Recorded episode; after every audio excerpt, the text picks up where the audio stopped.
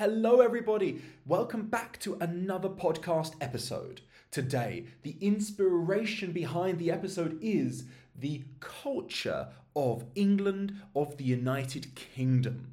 I know that this can be a very intriguing topic for most of you because you are not only learning a new language, but you are understanding the psyche, the habits, the culture of a completely new place. And they go hand in hand. So, let's dive deep into some culture behind the United Kingdom and have a little think for yourself. When you think about the British culture, what pops into your mind? The reason this came to my mind was a couple of classes that I've had recently in the past couple of days.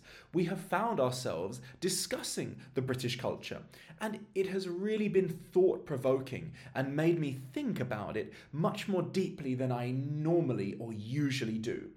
I will share the thoughts that I discussed with my students at the end, but let's go into some points. Brits love to apologize. Bumped into someone? Say sorry before walking away.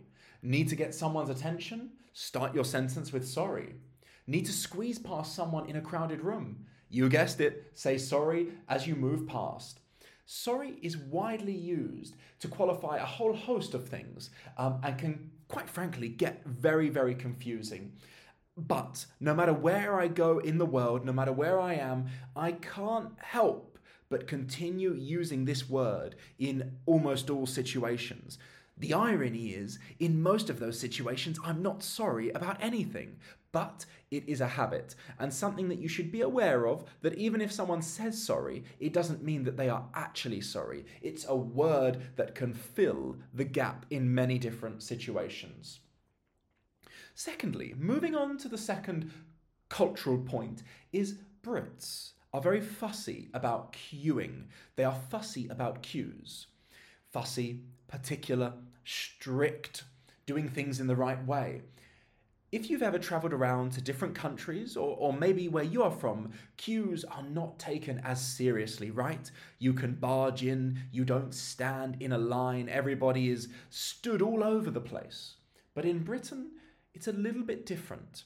I did a bit of research and tried to figure out was there any origin to this?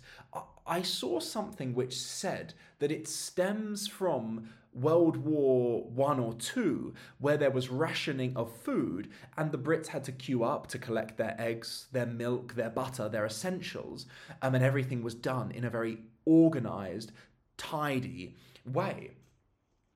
And it is taken very seriously, which means no queue jumping. If I'm in a queue and someone jumps in front of me, you best be sure that I will say something to them. Uh, even if you're in a hurry, you should not be cutting in front of others. As for me, this is seen as the epitome of being very, very rude. This next one that I'm going to lead you towards is talking about the weather. I mean, it is considered a national sport in England. No matter what, this conversation always seems to begin, continue, and end with talking about the weather. Um, no matter what situation. It is the perfect way to begin and to continue with small talk. And you know that small talk is quintessentially British, whether you like it or whether you don't like it. If you're not sure what small talk is, it's just a polite but not meaningful conversation with someone. And as you guessed, one of the most popular topics for small talk is the weather as we do like talking about weather and having small talk, we do also love drinking tea. Tea with milk. Um, even though I think coffee is a popular hot drink in the UK, tea is the leader. Something like 36 billion cups of tea are drank in the UK every year. Uh, so don't be surprised if you are endlessly offered a cuppa a cuppa is short for a cup of tea. Um, and also possibly having a little bit of a chit chat while drinking a cup of tea. Let's connect the drink to the food. The British food has many different opinions all over the world, and most of the time, people say only negative things about British food, don't they? It's bland, flavourless, boring, low quality. I'm not here to argue with you about that. I, I am going to say that we do have many different dishes, whether that is a steak and kidney pie, a shepherd's pie, sausages and mashed potato, um, a full roast dinner on a Sunday or on Christmas Day, a full English breakfast, uh, many, many things. Fish and chips, of course. But you know, curry is actually the national dish. Um, I don't know whether it's, I think chicken tikka masala is the most popular dish in Britain which is incredible, um, obviously due to the immigration of people from Pakistan, India, and Bangladesh in the past. You'll be able to find delicious and authentic curries from South Asia. I think London has a place called Brick Lane, Manchester has a Curry Road, um, and Birmingham has the Balti Triangle. So, all of these places you can go to find very incredible food. But you can also find food in the UK from most, or if not all, parts of the world, whether you are craving Japanese sushi, whether you're cre- craving Thai food or Italian, you can get your hands on absolutely anything. Uh, also, I may add, we don't all speak like the Queen in the United Kingdom. According to some research, uh, we have over 50 accents in the United Kingdom, which change noticeably every 25 miles. And very few of us sound like the Queen, who speaks with a received pronunciation, also known as Queen's English or BBC News Reporter English. Um, the theory is that the Queen does not have an accent as she is from the UK, and those that do have an accent come from elsewhere or have been influenced by an accent from elsewhere, which for me is somewhat controversial, but does have some truth to it. For example, those who hail from Liverpool, hail means come from, have an accent that is a melting pot of Welsh, Irish, and even Scandinavian accents because the city was a major sea port. Excellent. Uh, let's continue down the track of British humour. Most people take a while maybe to get my sense of humour. Maybe some people never get my sense of humour. British humour is full of sarcasm and banter. Banter is something else that I've discussed in a few classes very recently. British humour is world renowned for being a bit odd, but at the same time, we have successfully imported our brand of humour to the world. Think of Mr. Bean, think of Gavin and Stacey, think of Dad's Army, think of Fawlty Towers. If you've not seen any of those episodes, those series or those shows, please do check them out. They have me bursting out into laughter, but I'll be interested to know whether the same effect happens upon you. While I would say that it's impossible for us to explain all the different types of British humour, it is safe to say that you will come across a lot of dry, sarcastic humour that is subtle, making it hard to know when someone is cracking a joke or being deadly serious.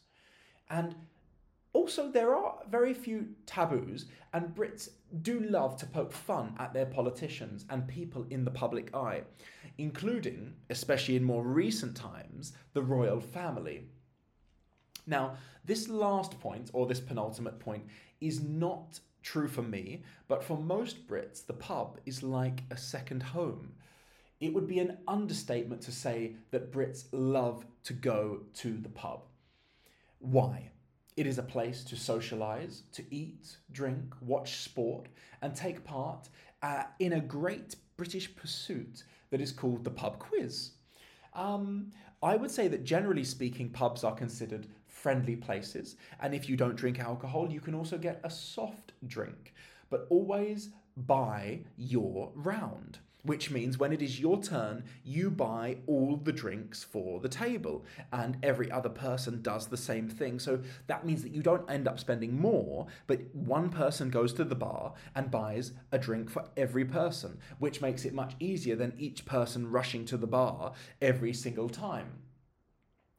This is a central part of pub etiquette and means that you will have your drinks bought for you by the people you go with. And in return, you should never leave the pub until you have bought them a drink. Maybe that's why we end up with so many drunk people at the end of the night who have been to the pub because they cannot leave. Anyway, these are some essential parts of British culture, and uh, one, a couple of things that some students have shared with me over the past couple of days about British culture is the British people's approach to work and approach to dealing with situations when in a work environment. I will give you one example before we wrap up. Being in an airport recently in another country, I was told that I could only check in in two different places, but those places had queues that were so incredibly long. And I only needed to receive a boarding pass, but I did not need to check any bags in, which should mean that I could check in with any um, employee at any place that is within the same company. And I tried my luck. I went to another desk, and even though at first he was not too welcoming or forthcoming, he ended up doing it for me, even though supposedly it shouldn't have been possible. If I compare that to my experiences in the United Kingdom, I would say that nine times out of ten, they would have said to you, No, you're supposed to go to this queue. You are not allowed to come to this queue. And so, please go to where you have been instructed to. Things are a little bit more rigid. Things are not as flexible, maybe not as much critical thinking or open mindedness. And I, I, I, do think about that quite a lot I, because I don't think it matches my personality, so to speak. And so please share with me, everybody, um, what do you think about those points? And do you agree from your experience that they are true? And how would you compare them to the culture and the attitude in your own country? Because, because that is always a very interesting topic to compare the two. Anyway, everybody, thank you so much for listening. That is the end of this episode.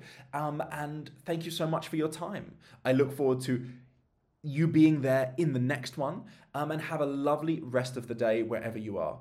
Thank you very much. Bye for now.